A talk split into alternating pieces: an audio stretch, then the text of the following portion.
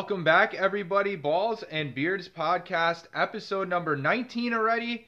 Sports guy Chris, I'm here with my good friend Mikey. How you doing today, Mikey? Doing fantastic, Chris. How are uh, you? I'm doing very good, brother. I'm really excited for episode nineteen already here. We've got some great stuff, yeah, of course. Do. You know, we had the uh, the N B A uh, trade deadline last week. We've had some buyout moves since then. You know, some some talk around the league as far as that goes. You know, yeah. we'll we'll cover that. Uh, as far as the N F L goes, we've got the draft coming up. You know, end of April. It's starting to get there, but a few teams wanted to, you know, um, liven up mock drafts and the, yeah. and the so on this past week. San Francisco moved up to number three, and we are going to lead off with that today. Big, big moves uh, as far as the teams jostling for position at the top of the draft. Of course, San Francisco moved up to take the number three pick with Miami. Miami shifted back to twelve and then immediately moved up to six and got Philly's pick. Philly has dropped back to twelve. So what does that mean for Jalen Hurts and Philly? What does it mean mostly for San Francisco? What did the 49ers have cooking? Mikey, what do you think they're doing over there? I mean, it would suggest you're going to take a quarterback to move up to that three spot, but you still have Jimmy G sitting there. Um, dude, what's your take on this? What do you think the Niners are doing? Uh, mm. um, you know, I, I, I... You know, by all accounts, based upon what I've read and seen from workouts, um, you know, it seems as though there's a lot of good quarterbacks. There's yeah, good yeah. quality quarterbacks that they can that can five, you know, take really. some snaps yeah. and you know what I mean? And there's a lot of teams yep. looking for quarterbacks, and you know, I, I think, you know, as much as the case is, you know, I think with something like this, you know, clearly I think the Niners have somebody in mind. And yeah. you yep. know, with um, I think you're right. You know, with with um, the dude, you know, potentially going first, um, you know, I, I, that pretty much is set. I forgot the, the gentleman's name. Oh, uh, Trevor Lawrence. Trevor Lawrence. Clemson, yeah, yeah, right. Yeah. yeah, I mean, he seems yep. to be the consensus number one overall. Yeah, and he's yeah. the guy that everyone was kind of gunning for. Yeah. But, you know, you've got these other guys that have kind of been moving up the draft boards and stuff like that for quarterbacks, performing well in their workouts and, yeah, and, and interviews and stuff like that. So, you know, as much as the case is in the N F L in particular, you know, when a team finds their guy, they jostle for position yeah. and they get into a spot where they can get that guy. Um, you know, if the Niners were, you know, weren't concerned that their guy wouldn't fall, they wouldn't have moved up. Yeah. Um, and so I think that that's probably the case here. Um, you know, and look, I, I think, and you see this in basketball a lot. I always come back to it. But you do see it in football, too. There is such a thing as healthy competition. Oh, absolutely. You know what yes. I mean? And you do yes. see this in particular yes. with quarterbacks in the N F L, it yeah. seems, where, you know, you got teams with two viable options at starting Q B. And, you know, they go into training camp, or in the basketball, you see two guys that are, you know, could be vying in legitimate cases to be made for starting point guard, for example. Yep. And you go into training camp and you're like, hey, no decision has been made. The coaches come out and they say, look, they got to earn it in training camp. Yeah. They got to earn it in preseason. Yep. So if you're Jimmy G, you know, you're you're looking at this like, okay, yeah. Granted, most of these Q Bs in the N F L seem to be kind of sensitive when it comes to this stuff. I mean, you just look at the Carson Wentz and Jalen Hurts situation yeah. in Philly this yeah, last good season. Point. Yeah. And instead of rallying behind the team and rallying behind the team concept, you smoke around and you, you, you say things in the media. Yeah. And it's you even know, it's even come out that, that sorry to interrupt, no, that, that Wentz, um, I read some recently, as soon as he got benched, started contemplating how he could get and force a trade out of Philly. Sure. So, you know, so, and, hand. you know, and, and, but the thing is, is that somebody like Jimmy G, this is a guy that was already coming in off the bench. Yeah. He came into yeah. a situation in the Niners, and if I'm not mistaken, didn't come in as a starter right away either. No, uh, no, Kyle, you're right. Shanahan did not start him right, right away. And so, no. you know, he kind of worked his way into that starting spot. So, this isn't a guy that's been a starter his entire career, and then all of a sudden there's talk about him being benched. Yeah, right, right. Good so point. I, I don't think that this is, I, and I don't know him from a hole in the wall, but sure. I, who knows how he's going to react? I haven't seen anything as far as, you know, what his reaction to this move is, mm. and who knows? I mean, maybe the Niners have somebody else in mind at that number three. I doubt it, but you know, I don't know Jimmy G's stats, but if you got the chance to get a good young arm that could yeah. potentially be, be Jimmy G's replacement, then by all means, you got to do what you got to do. You got to yeah, do what's best for your totally. franchise. And yep. you're loyal to your front office, is loyal to your franchise, loyal to the to the team concept, if you will, mostly, by and large. And you're going to do what's best for your team. I think that's what they're doing. I, I think they have a plan in place. You know, um, the move, the swaps between, you know, the Dolphins and the Eagles, yeah, that is what it is. I think the bigger news, obviously, here is San Francisco moving up to number three. Totally agree. And the other thing, too, is, is that they've seen, the Niners have seen, you know, uh, uh, the Cardinals, my Cardinals yeah. making moves. Yeah, we just making, signed yes. Colt McCoy yeah. um, to yeah. a one-year contract. Um, you know, we're making moves. You see what Seattle's doing and them yep. keeping Russell Wilson. And you see the competition in arguably the hardest division in the in N F L. Yeah, completely agree. Yeah. But yep. the absolute hardest division. Rams added Stafford. They got better at quarterback. Right, exactly. Yep. So you see all of this. The Niners are the Niners, and they can't be left in the dust. Yeah, you're and, right. And, you know, um, I, I think that this is a move that obviously keeps them in the conversation. I Definitely. mean, it helps in terms of just having an overall perception of your franchise, and for free agents, for everything. There's still free agents out there. Who knows? And, and, and you know, maybe it's just the kind of energizing pick that uh, or move that could help, you know, propel you. I mean, this is going to be a bloodbath of a division. Yeah, man. It is. You're right. Um, it, I it don't really know if is. anybody really is going to run away with this. No. But, you know, I... outside of, you know, bottling up lightning, you know, or whatever.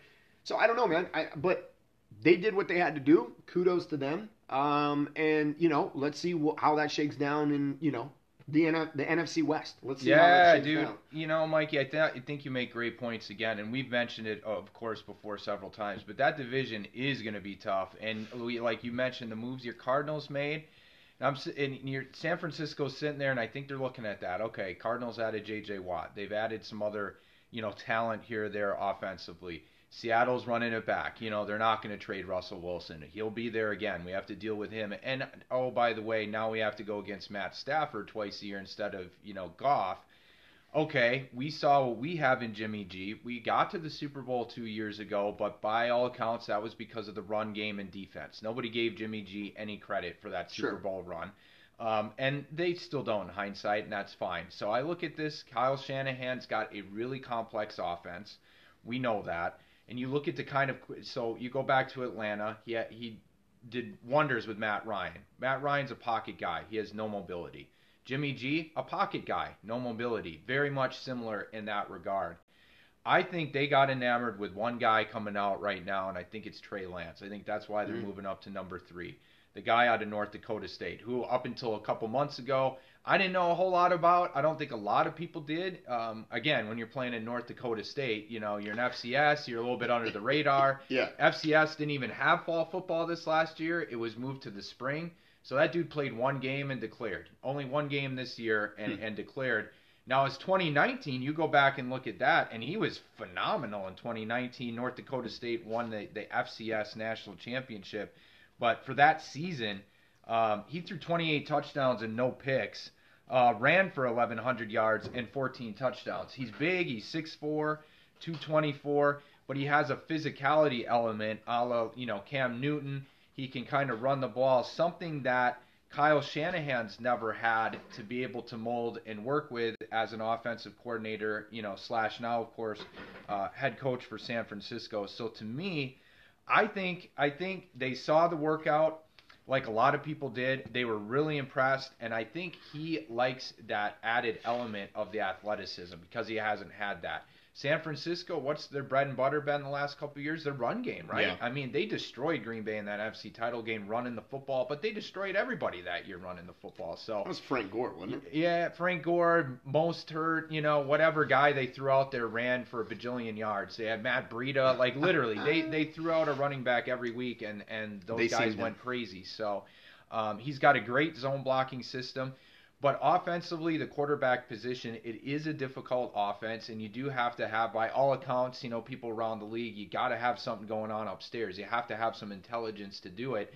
Another reason, I guess, why people really, really love Trey Lance, he called off his own protections in college, which is something that's pretty much unheard of, especially at the F C S level. Now, you're playing against F C S level opponents as well. So the defenses aren't as sophisticated as what you're going to see in D one football. They're not as sophisticated as what Trevor Lawrence is going to see playing for Clemson or Mac Jones for Alabama.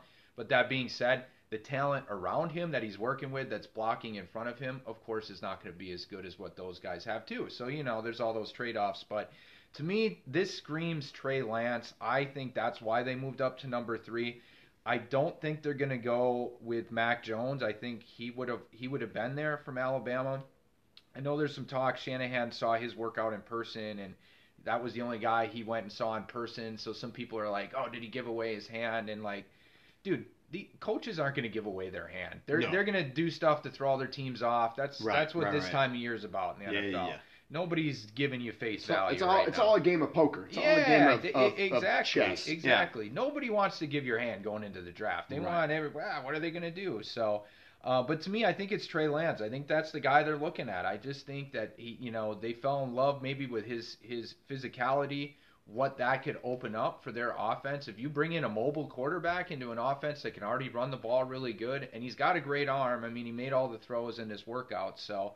Um, you know, certainly a lot, a lot to love about this guy, even with the small sample size this year. But um, then you look at, at, at a couple of the other quarterbacks. You know, Justin Fields just had a great workout for Ohio State. Um, and, and again, this guy was the consensus number two quarterback going into this year, hands down.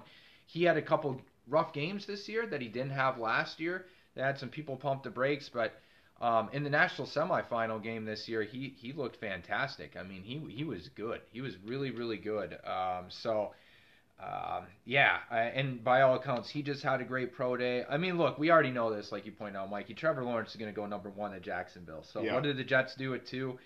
You know, there's a lot of speculation. They're going to take a quarterback, move on from Sam Darnold. Of course, there hasn't been any moves for Sam Darnold yet, so we'll see what happens.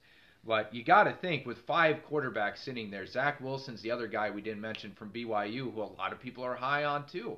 Um, so it's going to be interesting to see uh, where these guys all go. But you look at the draft order, I think quarterbacks are going to go one, two, and three. You got Jacksonville, yeah. the Jets, and the forty-niners. It makes sense. Atlanta's sitting at four. They still have Matt Ryan. I don't think they're going quarterback. At five, you have Cincinnati. They just took Joe Burrow, number one last year. They won't go quarterback. Miami sitting at six. It seems like they've now, by trading back, they're going to invest in Tua. I think, and I've heard this rumor, I think they're going to take Kyle Pitts, tight end from Florida, right there. It, it would make sense. You know, Miami, Kyle Pitts played for Florida. That guy just had some incredible, like, incredible workout day. I mean, okay. He's a tight end. He ran a four four four forty. four four four. Like, that is insane. That would be really good for your speed burner wide receiver. And he's a tight end, oh, by the way, that can block. He's got the biggest uh, wingspan out of any tight end. I just heard today, actually, out of any tight end prospect the last twenty years. I think that's wow. what Miami's doing at okay. six. Okay. Detroit, Carolina, and Denver at seven, eight, nine. Those teams all can need a quarterback. So I think, you know, whatever quarterbacks don't go in the first three, I think it gobbled up in it right there. Yeah, I think, yeah. you know, looking at it. I, I So I what mean, you're saying is, is that this is going to be a very top-heavy quarterback I think round. So, yeah. I really do. I there's really a lot do. of talent. I mean, it seems there's like there's a lot, a lot of, talent. of talent. There's a lot of talent there. So, um, yeah, I mean, that's my speculation. I think they're leaning Trey Lance. We'll see what happens there. But, um, dude, I wouldn't be surprised if, if, if it was Justin Fields. You know, if, if the Jets don't take Fields at two, Um, that wouldn't necessarily shock me either, but I think it's going to be Fields or Lance, and I'm leaning towards the forty-niners okay. taking Lance. So we'll see what happens. What does that mean for Jimmy G? I'm not sure, uh, but I don't know if you can have a guy on the books for thirty to thirty-five million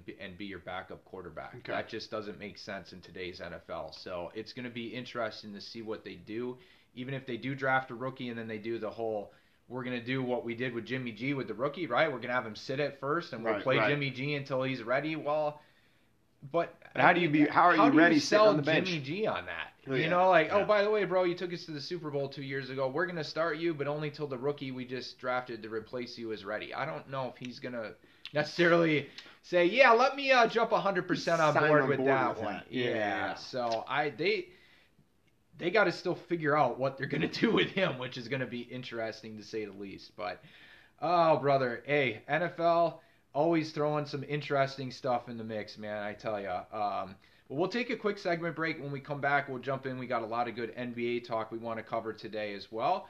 Uh, Balls and Beards Podcast, episode nineteen, cruising right along. We'll be right back.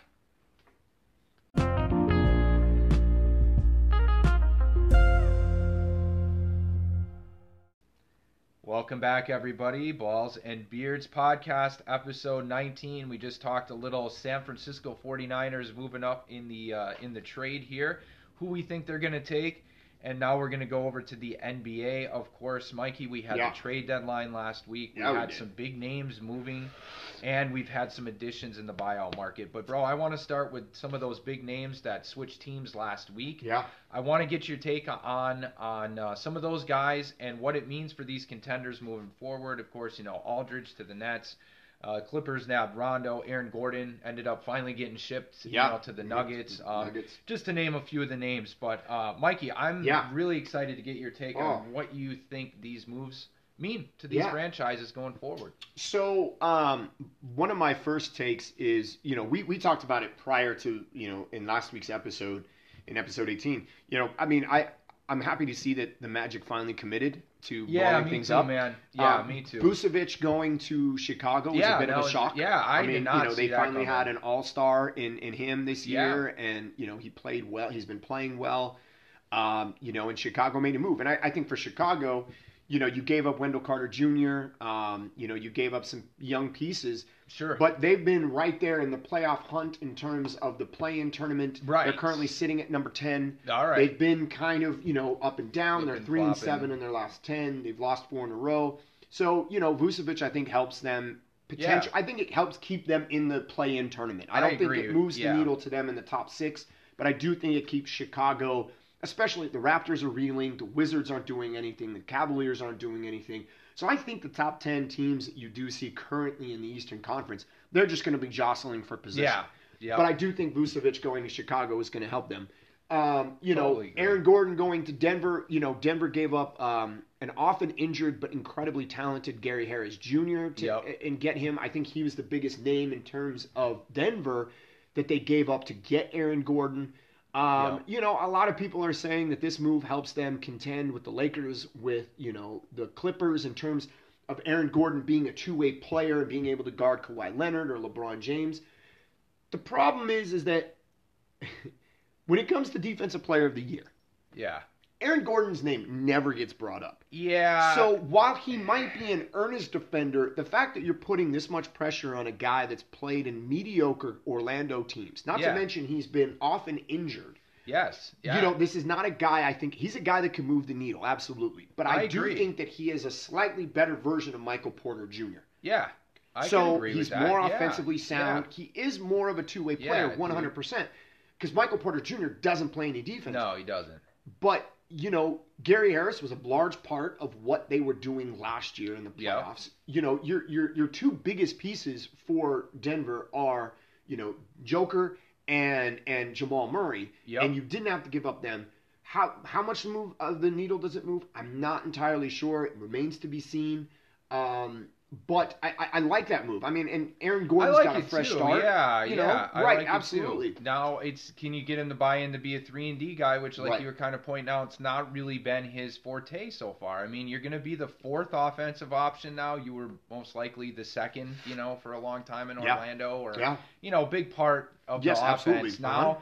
You're not. You're going to be asked to do different stuff. Like Absolutely, you pointed out defense right. more and all that kind of stuff. So yeah, you know, how does he make that? Does it fit? Does it? Does he make that transition? Correct. Correct. So I mean, obviously, what you see on a lot of time. I mean, you know, for the last two seasons plus, Aaron Gordon has been in the conversation of trade talk. Yeah. He finally yep. gets that move. Yes. So I'm really curious to see how he rebounds and actually. Yeah. Most right. of the time, yeah. guys like this, they they play energized. They they find something. They find a second. You know, they find a second, third, fourth gear, whatever, and they kick it up a notch. And you know, they try and prove their former team or the N B A. Yeah. Rank, right. I mean, so I think that's what's going to happen here. One of the things that I think is uh, an epic fail. Once again, and I, I think that I wouldn't be surprised if I'm ownership, I'm putting his butt in the hot seat. That's Danny Ainge and the and, and the Boston Celtics. Yeah, man. You did uh... trade. You made a trade with Orlando to get Evan Fournier. You got another guy that can shoot the basketball. He's been struggling this year, but you got yet another guard in a very guard-heavy lineup. Yeah. You yep. trade away Daniel Tice, who is your best center. Ugh. You didn't. You didn't get Andre Drummond. Yep. You didn't get any. You didn't go out there and try and get Miles Turner, which there was talk for previous yeah. weeks about them trying to Good trade point. for Miles Turner. Good point. Yeah, you didn't give up any of your guys, really. But You're running it back with yet – you're bringing Brad Stevens essentially the same roster. You traded away his starting center. You're putting faith in a young guy in – what is it, Robert Williams, I believe. You you you and, and, you know, Tristan Thompson, an undersized center that is not exactly uh, – yeah, Robert Williams the third, sorry. You know, you, you have Tristan Thompson. You don't have, and you and then you went and got Mo Wagner, and so Danny Ainge made a move that would have put moved the needle to some degree if you would have kept the rest of the roster.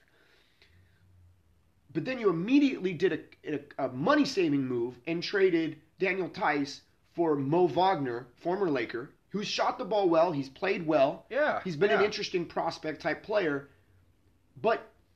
For what? It just doesn't make much sense. Danny Ainge has been sitting on draft picks. He's been sitting on all totally of this young agree. talent. Yep. And once again, you make a move that barely moves the needle right. in a loaded Eastern Conference now yeah. where you've got these other teams that have leapfrogged you, right? Yeah, yeah, you totally. had an opportunity yeah. this season to really make some moves. Now, granted, Kemba Walker was hurt.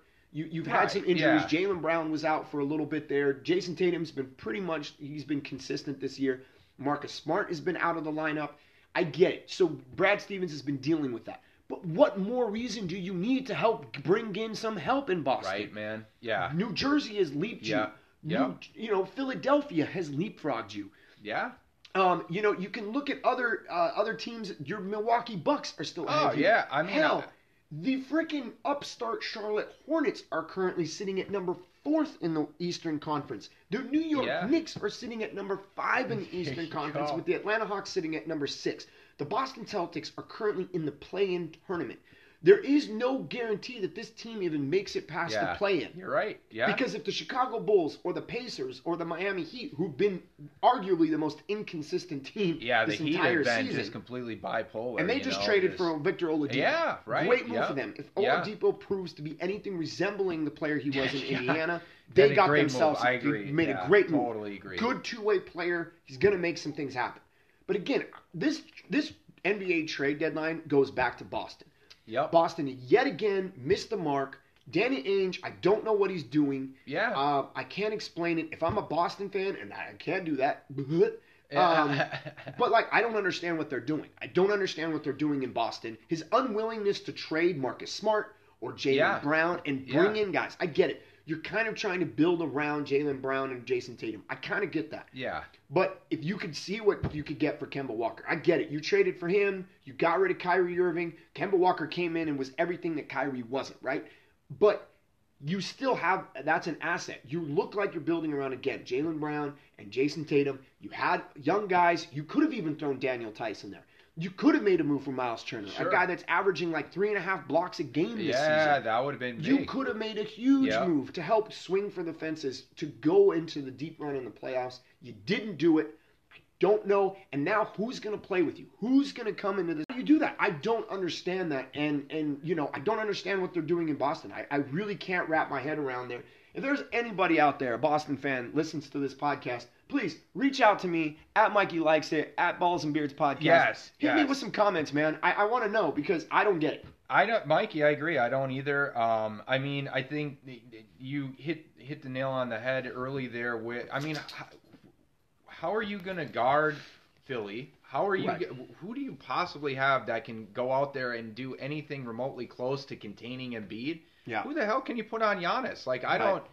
I don't see it, you know. I just don't see it. Well, I mean, you're going to have to put Jaylen Brown or you're going to have to put Jason Tatum. The problem is, is that those are two of your offensive stalwarts. Yeah, you need their offense. So yeah, if they get into foul trouble trying yeah. to guard against yeah. a Ben Simmons or a Giannis or someone like yep. that, Jimmy yep. Butler, um, Kevin Durant, Kyrie Irving, James Harden. Yeah. You got all these guys that you have to go up against, and you're yep. going to these guys are going to be taxed. And look, Jaylen Brown, when he first came in the first couple seasons before his offense really took off, he was him and Marcus yeah. Smart were part of their defense. Yeah, you're aim. right. Yeah. Yep. But now Jaylen Brown's offense has gone leaps grown leaps yeah. and bounds. Yeah. And now he's a key part of their offense. You totally You yep. can't it's hard for these guys. It's going to be hard for these guys when they don't have a, a, a meta world piece, when they don't have a Draymond Green, when they don't have a Danny Green, when they yeah. don't have one of these defensive stalwarts that can take on the other team's best yeah. player. Yep. You're going to have to be your best player on one end and the other end. Yeah, too much. Over a seven-game series, that's too much, dude. Totally agree. Too much. Totally agree, man. Totally agree. When I saw that the Celtics' move was to just flop with Orlando, and like you said, and they were in talks guard. for Aaron Gordon, Chris. Yeah, yeah. They had an opportunity to I bring thought Aaron that Gordon was the guy in. that they were going to try and get. And when yeah. I saw it end up being Evan Fournier, no disrespect to him, but just like you pointed out, okay, great, that a guard-heavy team had another guard, that, and they're not going to be able to stop the three yeah. teams ahead of them in the East. Yeah. So I mean, any um, of the teams, not just any, those well, teams. you're I right. Mean, there, yeah, there's any of there's them. Yeah, you know, you're right. There's a there's a whole bunch of teams. Out of the big three, yeah, there's yeah. there's three teams ahead of them: Charlotte, Knicks, and the Hawks. Yeah, man. Uh, no, yeah. I agree. I I'm I'm just not really sure what they're doing, and yeah. you know, to go from where they were just a couple years ago, even last year, but to go from all these conference finals to, like you said, there's no guarantee you're even going to be in the playoffs this year. It just seems like this team is, is headed towards some kind of weird blow-up offseason. I don't really know yeah. how you can run it back um, and well, have I that think, much I of mean, a decline. That's but. what I'm saying. I think I, I Brad Stevens, I think, to me, has – I mean, and, and I – is not being a Boston fan. Like, Brad Stevens has done enough to earn keep his job. Oh, totally This agree. guy has made this Boston team competitive. They they have a good team yeah. first concept that just really works. They Jason part ways Tatum, with him. He's gonna no, That phone's right. going to ring off the hook, and he's going to have Look, jobs the con- ready. The constant here over the last decade plus, even going back to the Doc Rivers era with Paul Pierce yeah. and Kevin Garnett and all those guys, has been Danny Ainge. Oh, yeah. So absolutely. if I'm ownership, like I said, you know what I mean? Danny Ainge, you're sitting on these draft picks, you're sitting on these trade yeah. exceptions, you're sitting on all of this this capital, and you're not making you're making zero moves. You're yeah. not doing squat. Yeah. Yep. And so, you know, I think Danny Ainge's butt's on the hot seat. Yes, I maybe agree. that means that they make some moves. Maybe they get rid of Marcus Smart finally. Maybe they do some stuff this offseason. But again, you know, you're trying to run it back with yet the same squad that you had. Evan Fournier doesn't move the needle one way, you know, really north in any way. He kind of keeps it yeah, neutral. No, I totally agree. So, I mean, yeah, you really didn't do anything. Um, and, and that's just, if I'm a Boston fan, that's just really disheartening, because you have, you've had these opportunities to swing for the fences and bring somebody yeah. in. If it doesn't work, it doesn't work. It doesn't work. But it's not working now. Right. Yeah, good point, right? twenty-three and twenty-four, it's not working right no, now. No, it's not. It's not. So, uh, you know, and the other one of the other moves was, you know, the Clippers going after Rondo. They they traded away Lou Williams, a, a team favorite, a league favorite. Um, you know, I, I think that, you know, Lou Williams gets to go, get all the uh, the Magic City wings that he wants, and he gets to do all the stuff he wants there in Atlanta. Um, you know, and, and look, man, you know, I feel bad for Lou Williams. I mean, this is a guy that I think is a victim of his own success mm-hmm. because mm-hmm. he is such a consistent scorer off the bench, because of yeah. his willingness to come yeah. off the bench, because of his team-first mentality in that regard. He becomes trade bait regardless of what team he goes yeah, to. Yeah, I think you're And it's right. unfortunate. Yeah. Because uh, I yeah. do think he found a home, and what he was able to do with the Clippers the last several years, you know, was really help bring that bench, you know, and that team to a different level that I don't even think a Paul George or Kawhi Leonard were able to do. Yeah, I, I agree. And, you know, Rondo, all of a sudden your offense off the bench goes from eighteen points a game, damn near twenty points a game, to less than ten points a game. Yeah. I mean, assist totals are about the same. You know, there's not really a whole lot. But what Rondo brings that Lou doesn't is that the Clippers are hoping that Ron, playoff Rondo – Yeah, that existed last yeah. year for the Lakers yeah. comes into play here. Totally. And so I think if, you know, you're the Clippers, it's a move I understand. I, you know, unlike Boston or something like that, like I can understand this move if you're if you're the Clippers. Um, you know, you bring in a floor general that can that can direct the offense. You don't sure. Paul George, Kawhi Leonard don't have to have the ball in their hands. Rondo can make that happen for them. And Rondo will make the bench guys better. Yeah, I absolutely totally agree. He yeah, will. I yeah. mean, he, that's what he yep. did with L A. I mean, yep. you know, with the Lakers.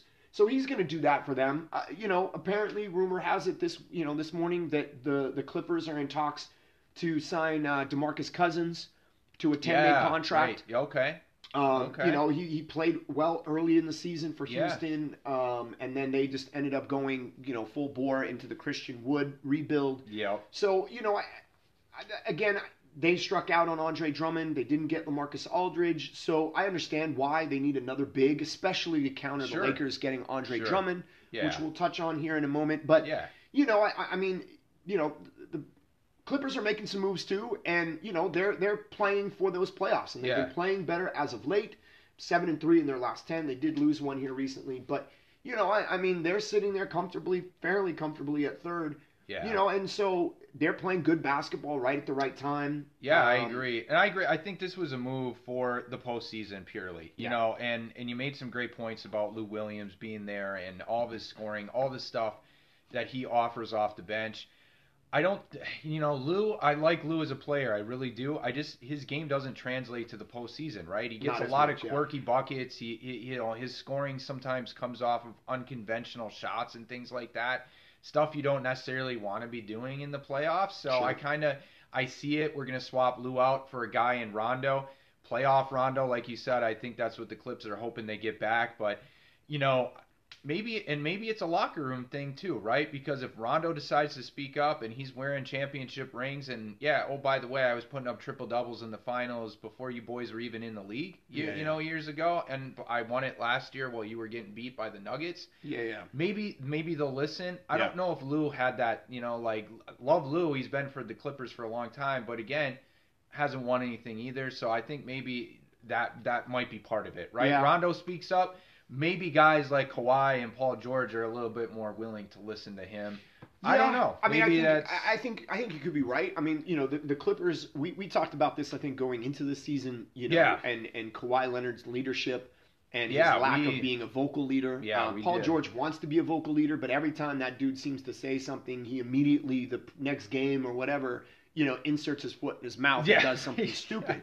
So, you know what I mean? Like, That's and true. Rondo yeah. could do that. Yeah. The thing is, is that I think that, you know, the the problem I have, and I understand what you're saying. Yeah.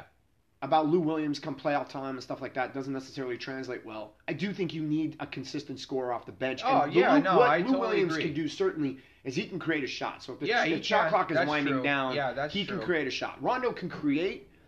But not entirely for himself. Yeah, that's true. Yeah, no. He's... But what I think, though, is that Lou Williams was the heart and soul of that team. Yeah. I really think that. Montrezl Harrell, Lou Williams, you know, when they were clicking last season, it seemed, it was because of those two. I mean, All you're right. talking about damn near forty points coming in off the bench yeah, between those lot. Two. That's a lot. Yeah, Lee, you know, true. Was one of the best benches in the league because yeah. of those two. If I'm not mistaken, outside of Dennis Schroeder, you know, that was... two of the top three vote getters yeah. in sixth man voting. You're, you're right. Yeah, you're correct. And Lou yep. Williams, he yes, Rondo might be able to speak up in a huddle, might be able to speak up in that locker room, but he doesn't have that same kind of flair or that same kind of passion that's going to help rally the troops, uh, uh, you know, in the way that Lou Williams did. And I, I, I think trading away a guy like that for the Lakers, it's somebody like Jared Dudley, I think, to some degree. Yeah, okay, all right. You know, these are guys that may not play a whole lot, but... Obviously, Lou Williams plays, but it, these are guys that people do listen to. They they bring a something to the team that's not so serious all the time. So I do think there's a little bit of an identity crisis there in Clipperland, um, you know, where they're kind of maybe lacking. Pat Beverly tries to do that, but much like Paul George, this is a guy that does something, says something, and then immediately it does something to yeah, negate whatever yeah. he said. Good point. And so, right. you know, and yeah. Pat Beverly, Rondo, they're two very similar players. Yeah. Rondo obviously has the rings. He's got the caliber, you know, uh, of play in the playoffs that Beverly does not. Um, you know, it's just a very interesting thing. But I do think it's a move, like you said, one hundred percent. I agree with. This is a move for the postseason. Yeah. This yeah. is a move to bring in yet another veteran that's going to help him in the postseason. Um, you know, so I, I do think that that's what that was. Um, you know, and speaking of postseason. Uh, you know, you've got – I'm going to talk about this one first because there's a little bit more we could touch on uh, sure. in the second one. Yeah. But Andre Drummond finally got bought out. Yes. There was no yep. trade partners. No, no trade partners. You know, Cleveland yeah. didn't make anything happen with regards to yeah. that. Apparently, there's an article on Bleacher Report talking about, um, uh, you know, everything that they tried to do, the teams that they were talking to. Um But Andre Drummond's a Los Angeles Laker. Yes, he is. Yeah. You know, a few, quite a few episodes already we, ago, we were talking about how it was that it seemingly Andre Drummond was going to the Nets. Yeah, and, right. That's know, what all the talk was. Yeah. Not without a sense of humor, and he ends up on my Lakers. Yeah. um, you know, this is a guy that can rebound the hell out of the basketball. Yeah, he might yeah, be yeah. the best rebounder in the yeah, game. Yeah, definitely. Uh, currently, definitely. Um, you know, uh, uh. a guy that's, you know, had been at one point in time when he was playing in Cleveland this season, averaging almost twenty points a game uh, and about thirteen and a half, fourteen rebounds a game, you know, block shot or two. This is a guy that's really going to anchor things for the Lakers. Um, you know, his debut is going to be tonight, apparently, um, against your Milwaukee yeah, Bucks. Against my Bucks, yeah. Um, yep. So that's going to be an interesting one, yeah. just going up against Brook Lopez and, and what you guys have going on there in Milwaukee. Yeah. You know, it's a home game for the Lakers. Um, I'm curious to see how that plays out. Yeah, me too. Um, me too. You know, you know, Chris, I'm, I'm curious your thoughts, man. Uh, how do you think that the Lakers did on this one? I think they did well. Uh, I think they did really well. I, I because mainly you guys are a very good defensive team. You have been all year long. We've still been. We've lost L. We've though, lost LeBron yeah, and, and Anthony and Davis, and we're still, still the best. Top five. Yeah. yeah, you know, defensive team. So. Yeah. I like it because you bring a guy in that can continue to kind of be a little bit of a rim protector. Obviously, we know his rebounding. He's been the best rebounder in the league over the last three years. Um, you didn't have to pay much, obviously, getting him for literally pennies on the dollar, you know, yeah. eight hundred thousand dollars out yeah. of the twenty-eight million dollars contract or whatever. So I think they did a great job as far as what they need. And then, of course, you know, the big thing has been A D being out for as long as he's been out. He's going to be out a little while longer. So, you know, to have a guy that can come in and take that role of rim protector, rebounder, and all those things. Now it'll be interesting to see um, if, you know, how Drummond adjusts to his role as well. Initially, probably going to get a little bit more playing time than he's going to get later on down the road, right? I mean, when yeah. A D and LeBron are healthy, you're probably looking at a guy that's going to get fifteen to twenty minutes a game. He's probably going to get more than that right now. Um, for a guy that, for Detroit, played as many minutes as you wanted, yeah. or, or Cleveland, excuse me, both of those teams. Yeah. You could take as many shots as you wanted because you knew you're going to get another two or three shots. You know, that's going to be a little different. The role is definitely going to be different. You know, I mean, if you guys go to Drummond three times in a row and he misses those shots, you probably ain't going to get the ball back again right away like he's like he right. was in Cleveland. I mean, yeah, you yeah. got other options here. So, I mean, it's it's that thing, the, the adjustment. But as far as who is available, what you paid and the fit. I like the fit. You know, I don't know if all of the guys that traded places in the buyout market necessarily fit that good with the destination and more more importantly what that team needed to get. Yeah. You guys needed to get rim protection, rebounding, and you got it in yeah. in my opinion. So especially with A D being out, I think it's a great fit. Um Especially, and, and then when you look ahead later on down the road to the playoffs and you look at, you know, how the Joker's been playing this year. Uh, you look at a guy like, you know, Rudy, for Rudy Gobert for, yeah. for, for the Jazz. You know, DeAndre Ayton for yeah, Phoenix. Yeah, exactly. You know, the teams that are at the top of the West that you're going to have to compete with, and they've got some stuff going. They, they're cooking on the in, on the interior, too, here with guys. You know, it's not just about shooting the three ball like the Warriors a couple years ago. These guys have guys that are versatile and can do yeah. things inside. Joseph so. Nurkic and Trey for the Blazers. Yeah, no. e- exactly. Like, you can go right down the list. So the Lakers getting that guy, it, to me, I thought that was the best move they could have made, mm-hmm. to be honest with right. you. I don't think it was a big loss that you weren't able to get George Hill or even Kyle Lowry. I think this was the better fit and sure. the need that you, the guy you need come postseason time yeah. to compete against the other Western teams. That's my thought on Drummond. I thought it was a great move for you guys. Yeah, I mean, I, I agree. I, I think it is a good move. Um, you know, I'm excited to see what he brings to the table. I, I think, you know, one of the one of the caveats though is that this is a guy that, despite kind of like Kevin Love several years ago. Uh, when he was in Minnesota, you know, this is a guy that's put up ridiculous numbers. I mean, yeah, he's put up yeah, these twenty twenty games, yeah, and, you know, this other kind of stuff. Yeah.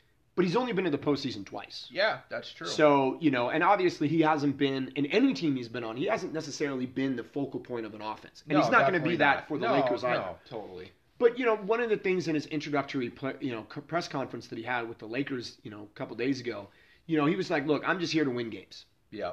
And, you know, if there's one thing that Frank Vogel has proven that he can do in his tenure as the Lakers coach thus far, is that he can coax and he can convince, and he, by all accounts, he's pretty straightforward with the guys of what their roles are going to be. Yeah. And, yeah. you know, that benefits guys like Drummond because he's going to be like, look, we're going to we're gonna dump the ball into you while A D's out. We're, we're going to look for you in the post. We're going to look for, I mean, I don't know. As, I don't know if this conversation took place, but this is what I'm imagining yeah, sure. takes place.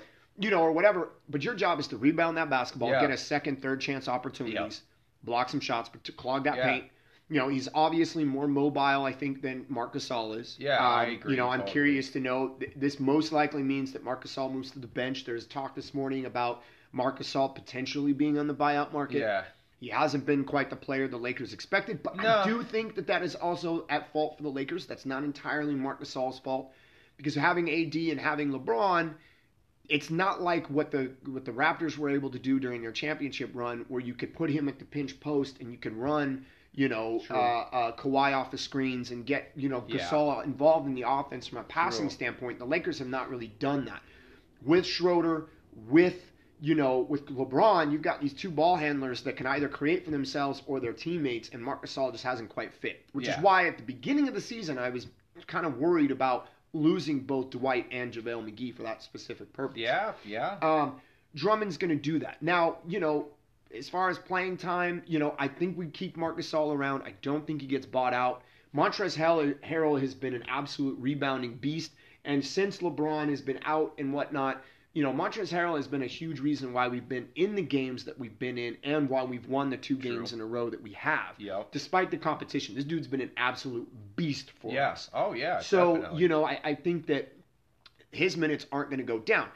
It gives Frank Vogel options in terms of lineups. It gives him the ability to play A D at his natural position at the four with Drummond, especially if Drummond's playing well. By all accounts, the last medical update for Anthony Davis was that he was going to ramp up his basketball activity. You know, just word came out that LeBron might be sitting for four to six weeks. Oh, okay. So, you know, if we can get A D back and incorporate him back, LeBron, you don't have to worry about. Yeah, right. right yeah. LeBron, he's going to come in. He's going to do LeBron things yeah. at his pace. You know, Anthony Davis, you probably want him getting a little bit more healthy, getting back in game shape, especially because he's missed the amount of time yeah, he has. Yeah, yeah. But Frank Vogel will be able to play Drummond and A D next to each other. You could play Drummond sure. and Montrezl Harrell together. Hell, you could go super big, and you could play Gasol and Drummond together. Yeah. Probably yeah. not going to see yeah, that. Right, yeah. But, you know, I mean, you have that the option. Options are right? there, yeah. So that's good. From a matchup standpoint, you know, Drummond, if you're going to have to go up against a Philadelphia – you know, Drummond going up against Joel Embiid. I like the opportun- the looks that we could throw at Joel Embiid with Gasol, with Drummond, with Montrez, sure. with A D. That's four big guys that we can yeah, throw down yeah. there at Joel Embiid, right? There's not a whole lot on the New Jer- on the Brooklyn Nets, sorry, that scares me from a down low, you know, post kind of thing. It's not a whole lot of guys. Not a lot of guys that those guys have to guard, you know. And right, if yeah. we ended up in the finals against the Brooklyn Nets, you know, Marc Gasol doesn't get any playing time. He, yeah, they no, make he like they yeah. make like friggin' yeah. JaVale McGee and Dwight Howard, and they don't play yeah. at all, yeah. right? Like I the totally Phoenix, agree, like the Houston yeah. series yeah. last year, they're not playing they're a lick. Yeah. Um, but because they're just too slow-footed. Yeah. But like, you know, the thing is, is that you know, I'm interested to see how this works. I mean, by all accounts, this is not a guy necessarily that we're not interested in re-signing. Yeah, I know. So I, it it, it yeah. seems like we're taking a flyer, and yeah. we're paying him less than a million bucks, yeah. so it could definitely pay dividends. I mean, this yeah. is a low-risk, high-reward type situation. I, I agree, yeah. It gives him the opportunity to really showcase his talent yeah. on a larger stage than what he had in either Detroit or Cleveland. You can yep. finally see what kind of player he is. He's going to be on these nationally televised Good games. Point, man. He's going Good to be point. in the playoffs. Yep. There's a lot of things going. And when you've got that motivation for trying to play for another contract for another team, whether it's the Lakers or otherwise, that's going to be motivation. Now, he also has to prove that he can play within the team concept. Well, yeah, yeah. Otherwise, yeah. you're not going to have yeah. a lot of suitors. Yeah. So it's it's going to be an interesting thing going on there. Um, you know, but by and large, I do like the move. I think it helps move us in a direction that we need to go. It's a really good stopgap move for us yeah, before totally we get agree, A D man. and yeah. LeBron back. Um, another guy that could kind of help us out offensively and defensively. Sure. So it'll be it'll be an interesting one. Um, the one move, the other move that really happened in the buyout market that really is quite outside of Jeff T going to the Bucks, which I think much like the Rondo move for the Clippers, that's a playoff move. That's a yeah, totally steady agree, hand. Bro. That's a yeah, guy who's yep. going to go out there and not yep. make many mistakes. Exactly. Help just run yep. that offense, yep. you know, from the bench. Help just kind of settle things yeah. down when they need to. Probably plays down the stretch in the fourth quarter in a close game just because of his what he can bring off you yeah. know, from a steady hand standpoint, not turning the ball over and whatnot. Totally but the great. other buyout move that happened was LaMarcus Aldridge going to the Nets. Yes, yes. L A to the next. Um, you know, I. You bring in yet another guy that for the Spurs this season, one of the reasons why this dude ended up in the buyout market is because the Spurs were better with him on the bench than they were with him on the floor. Yeah, you're right. And this you're is a guy that one hundred percent correct. Up until the last couple of years, that was not the case with L A. No, no, you're right. You know, yep. The experiment in San Antonio didn't work. It probably didn't work lasted a year or two longer than what it should have. Yeah, I completely agree. Yeah. And it never really worked from the get-go. No, it didn't.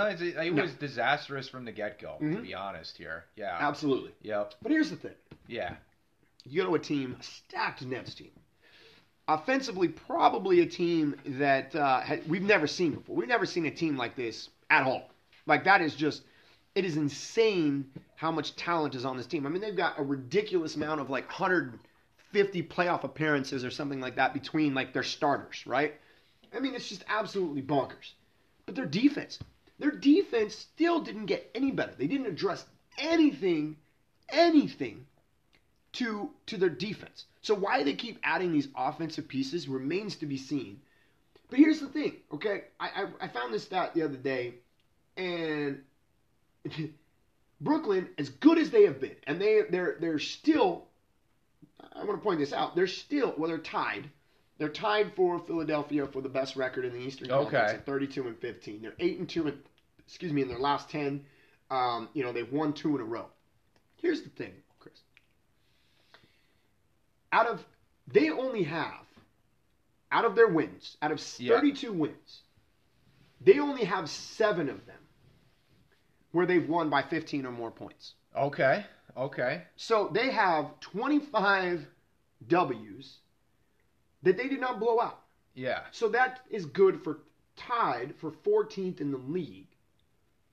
So they're not blowing teams out. No. They're, te- they're just they, winning. Recently, this last week, they struggled with Detroit. Yeah. They, yeah. They've struggled with the bottom tier teams. You know, in their division, they're five and two. In At home, they're eighteen and six. Have on they the even road, they're fourteen and nine. yeah, right. for, yeah. They're fourteen and nine on the road. On the road? Okay. No. In a playoff picture where it doesn't look like there's going to be fans or anything, yeah. Chris, that's not that big of a deal. Yeah, that's true. The that's problem true. is, is that, you know, you're running. James Harden's minutes are up yep. from his time yeah. in Houston. Yeah, he's playing are. almost thirty-eight yeah, and a half minutes, a almost thirty-nine, minutes. forty yep. minutes a game. Yep. Granted, that'll change a little bit when, when K D comes back because he's sure. still not back. Right. Kyrie Irving's been up and down. I mean, yeah. James Harden, by, by and large, has been your most consistent player since the trade. Yeah, you're right. Playing yep. time-wise or otherwise. Yeah. So, you're relying heavily on him. Yep. Which, what does that mean come playoff time? Who well, knows? That's it. Yeah, exactly. But defensively, you're not blowing these teams out. No. And you know what I mean? Like, that's concerning. Yeah. If I, I, you know, teams that you should be absolutely demolishing. Even if you have no defense. Yep. Teams yep. that you are not demolishing. Dude, that's bad news bears, bro. Totally agree. Hey, look, I was I was happy to see Drummond go to the Lakers and not the Nets because that was worrisome for me, especially as a Bucks fan.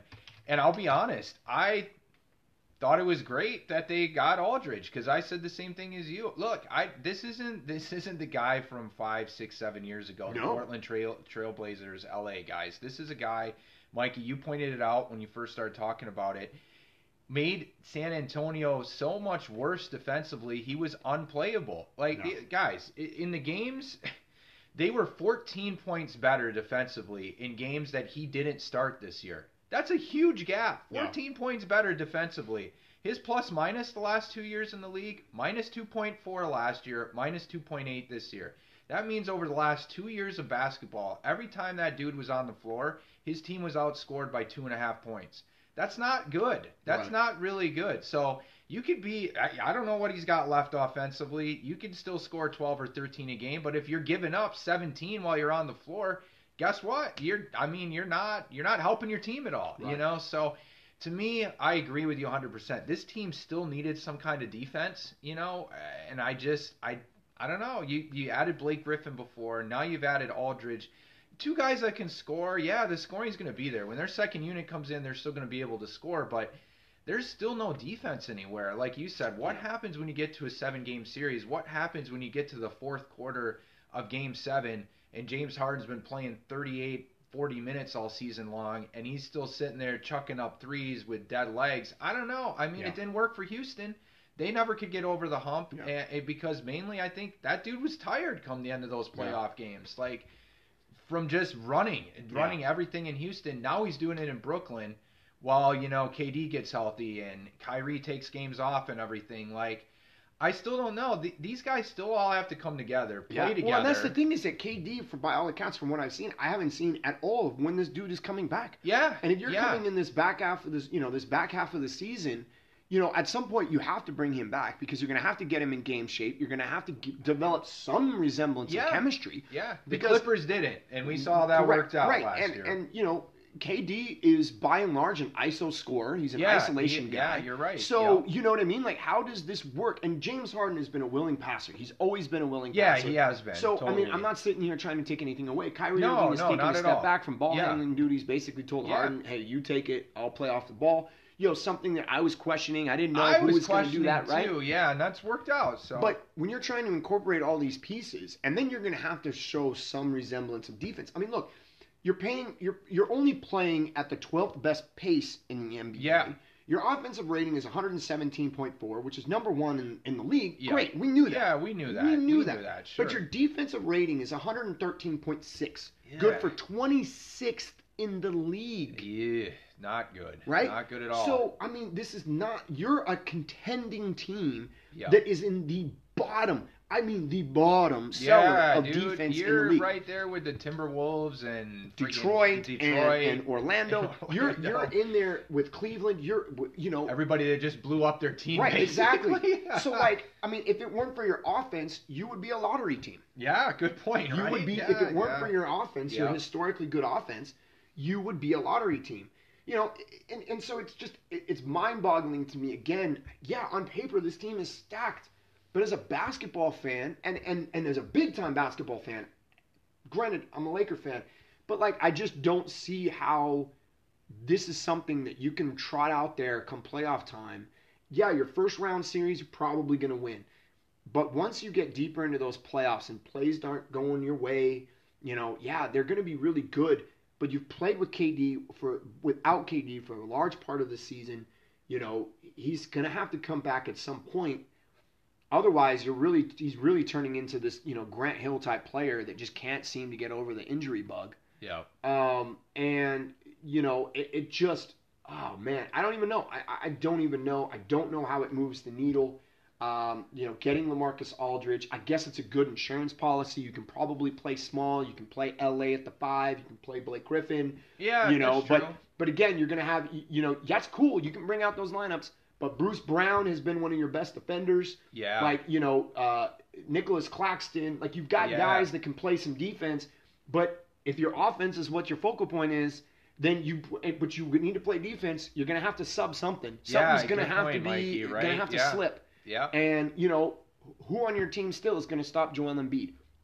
Who on your team is going to stop Giannis? Yeah, right, dude. Now, yeah. Giannis, to be fair, you know, I mean, we've talked about this ad nauseum, but Giannis is going to have to make some three pointers because if you're Brooklyn, yeah, yeah, you're Philly, definitely, yeah, you're sagging yeah. off of him, yeah. saying, "Dude, you can shoot that long ball yeah. all day long," because we're we're going to clog the paint, we're going to not allow you to get in the paint. Yep. Um, you know, so Giannis is going to have to prove that he can kick it up a notch come playoff time to agree. have a chance Absolutely. against the Nets. Yep. To put that defense to the test. Yeah, definitely. But yeah, I mean, I, I just don't understand. I don't see how Mike D'Antoni, you know, and Steve Nash are going to be able to kind of finagle this one and make this work yeah, come playoff either. time. I really, yeah. really, honest to God, don't. I don't either. And this could really be don't. the se- this could be the year that, despite all years past, where we know that defense wins championships. This could be the year where finally teams stop putting together these offensive juggernauts and yeah. really start to think about two-way players and think about guys that can, yeah. you know, yep. contribute on both ends of the floor. You've got guys that can do that around the league. Yeah, it, it seems to be kind of a growing trend in that way. Mm. Um, so I, I, you know, I don't know, man. It's, uh, dude, it's just it's it's an incredibly interesting thing, and I'm curious to see how this plays out in the back half of the yeah, season. Come me playoff too. Time. Me too, man. Totally agree. Totally agree. Hey, episode nineteen. We're we're winding down quickly. Mm-hmm, you know, mm-hmm, coming mm-hmm. out to the, the last few minutes today, but. You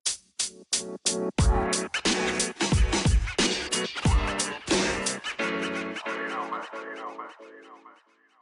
know, maybe quick, you know, one one more thing we could touch on a little bit. Sure. You know, um, you, you you came up with a great article, Mikey. I had an opportunity to read it. We talked a little bit before we jumped on today, but, you know, it seems like the art of the triple-double, it, yeah. you know, losing some meaning in today's yeah. N B A, right? It seems like guys are just pumping these out left and right. Like, it's really not the anomaly it once was. Yeah. Um, you know, we should give a couple minutes to this one before we wrap it up. But, Mikey, what's your take on that? You, you, you still value the triple-double like you once yeah, did? Yeah, I mean, you know, it, this article came about because Russ, you know, Westbrook put up thirty-five points, twenty-one assists, fourteen boards. Insane. I mean, an insane stat line for sure, especially in the era of, you know, fantasy. You know, oh, right. sports or whatever. Oh. But I mean, yeah. you know, the article was incredibly interesting. Um, you know, it, the the amount of triple doubles that have come up, you know, the last few years has been astronomical. Um, the amount of guys getting multiple triple doubles. I mean, you've had multiple guys over the course of the same stretch, you know, recording triple doubles. Um, but you know, you look at Russell Westbrook, and you know, we could touch on this next week or whatever. I mean, Stephen A. Smith sure, and him sure, are kind of yeah. getting oh, this yeah, or whatever. Right, yeah. But you know, and, and I'm not trying to question his heart, because one thing that you can never question with Russell Westbrook is his heart. Yeah. Westbrook rather. But like the thing is, is that like, okay, you put up that kind of a stat line, you won the game, but like, how many of those triple doubles did you record and you lost the game? Right, in which case, yeah, and Stan right, Van Gundy, right. you know, came out and he basically said, "I'd rather have a guy put up thirty-five, four and five kind of thing versus yeah. a guy that puts up ten, ten and ten, right? And we lose the game, you know. Yeah, and what's yeah. better, having ten points or having thirty-five points? I mean, at the end of the day, yeah. assists don't win the game. It's not who has the most assists. It's not who yeah. has the most rebounds. Who has the most points, right? So like, yes, sixty-two game, sixty-two points." One board, one assist. But if you win that, if you won that game, by all right. means, yeah, yeah, I will yep. take that stat line Definitely. over a triple double and a yeah. twenty point loss. Yeah, totally agree. I, you know, yeah. I don't know. It, it's cool, but like it is, it's losing. I mean, you had um, what's his face from Indiana that just recorded a triple double a couple weeks ago. And, you know, he had ten steals. Now, that, that now that's, that's an impressive right. one. Yeah. Give me, some, give me yeah. a guy that puts up ten points yeah. and, and ten boards and ten block shots. Yeah, or ten yeah, steals. Dude, totally Give agree. me something like that. Yes. That's impressive. But yep. in the age, one of the things that that article talks about, and it's incredibly interesting, is that, you know, with the way that the rules are nowadays, with not being able to hit players, with not being able to yeah, do certain things, yeah. it allows these guards, and there's good rebounding guards out there. Yeah, Russell there Westbrook yeah. being one of yeah, them, right? right? Rondo being one of them. There's guys that are good rebounding guards. That's why they get, you know, James Harden comes Harden, to mind. Yeah, I agree. Um, you know, so, but their ability to, you know, you can't check them. You can't do anything that helps yeah. prevent them get rebounds. So it's not as, it, it definitely has lost its luster. It's a stat that used to mean something. Now it means something only because of the legacy that is basketball. It had, yeah. It's always put emphasis on those kinds of stats. But again, you know, it, it's not something that's like, that's an eye-boggling stat. thirty-five, twenty-one, fourteen. That's I totally huge. agree, man. Yeah, totally At agree. twenty-one assists is yeah. impressive. Yeah. But... You know, I mean, it's still like the triple double as as as it stands. It's not quite as impressive anymore. I, I totally agree, man. I mean, and and you know, one of the things that that article mentioned as well in today's N B A versus you know ten, fifteen years ago, the the the offensive change in the game. There's eight more possessions per game now, eight more opportunities to grab rebounds, eight more opportunities to make shots, to pass to your teammate, get an assist. Like, it's going to lead at every one of those possessions is a stat, you know, yeah. something's going to happen there. Yeah, so, yep. you know, I, I agree. I think it's kind of a little bit to, to, to correlate with the N F L, right? A three hundred yard passing game used to be this great thing. Now dudes pump them out left and right yeah. each week. Like, it's really not this big anomaly to have a three hundred yard passing game or a one hundred or a, a one hundred passer rating. You know, right, that right. used to be this big yeah. glamour benchmark. Now, dude, ten, fifteen quarterbacks sometimes are, are posting that any given week, you know? Yeah, so, like, yeah, yeah. I see that a little bit with the change in the game, maybe this, you know, triple doubles as well. I, I'm with you. I don't value them quite as much as I did, you know, a few years back. And, again, the game changing a little bit, I, I think that's part of it. But, uh, yeah, dude, episode nineteen wrapping up. Yeah. You know, real quick, I got to give a shout-out to uh, college basketball is winding yeah. down. We've got the Final Four set. Gonzaga looks really impressive. Hey, U C L A is an eleven seed, you know, sneaking into the yeah. Final Four. Uh, Oral Roberts Pac twelve is at fifteen. Is kind of back in a vengeance. Yeah, man. man, definitely. You know, Oral Roberts nearly beat Arkansas. It would have been the first fifteen to get to the Elite Eight. So shout out to all those teams. Baylor is still alive as well. But, uh, guys, check out our Patreon. We appreciate all yep. the support out there. Balls and Beards Podcast. Find Mikey. Mikey likes it, of course. Uh, Balls and Beards Podcast. Check out the I G page and uh, the Patreon. Hey, yep. guys, we appreciate the support. Yep. Anything in closing today, Mikey? Nope. Hope everybody has a great week. We'll see you on the flip. Awesome. We'll see y'all next week. It'll be episode twenty next week. Wow. Crazy, crazy. Yeah. Have a good one, y'all. See ya.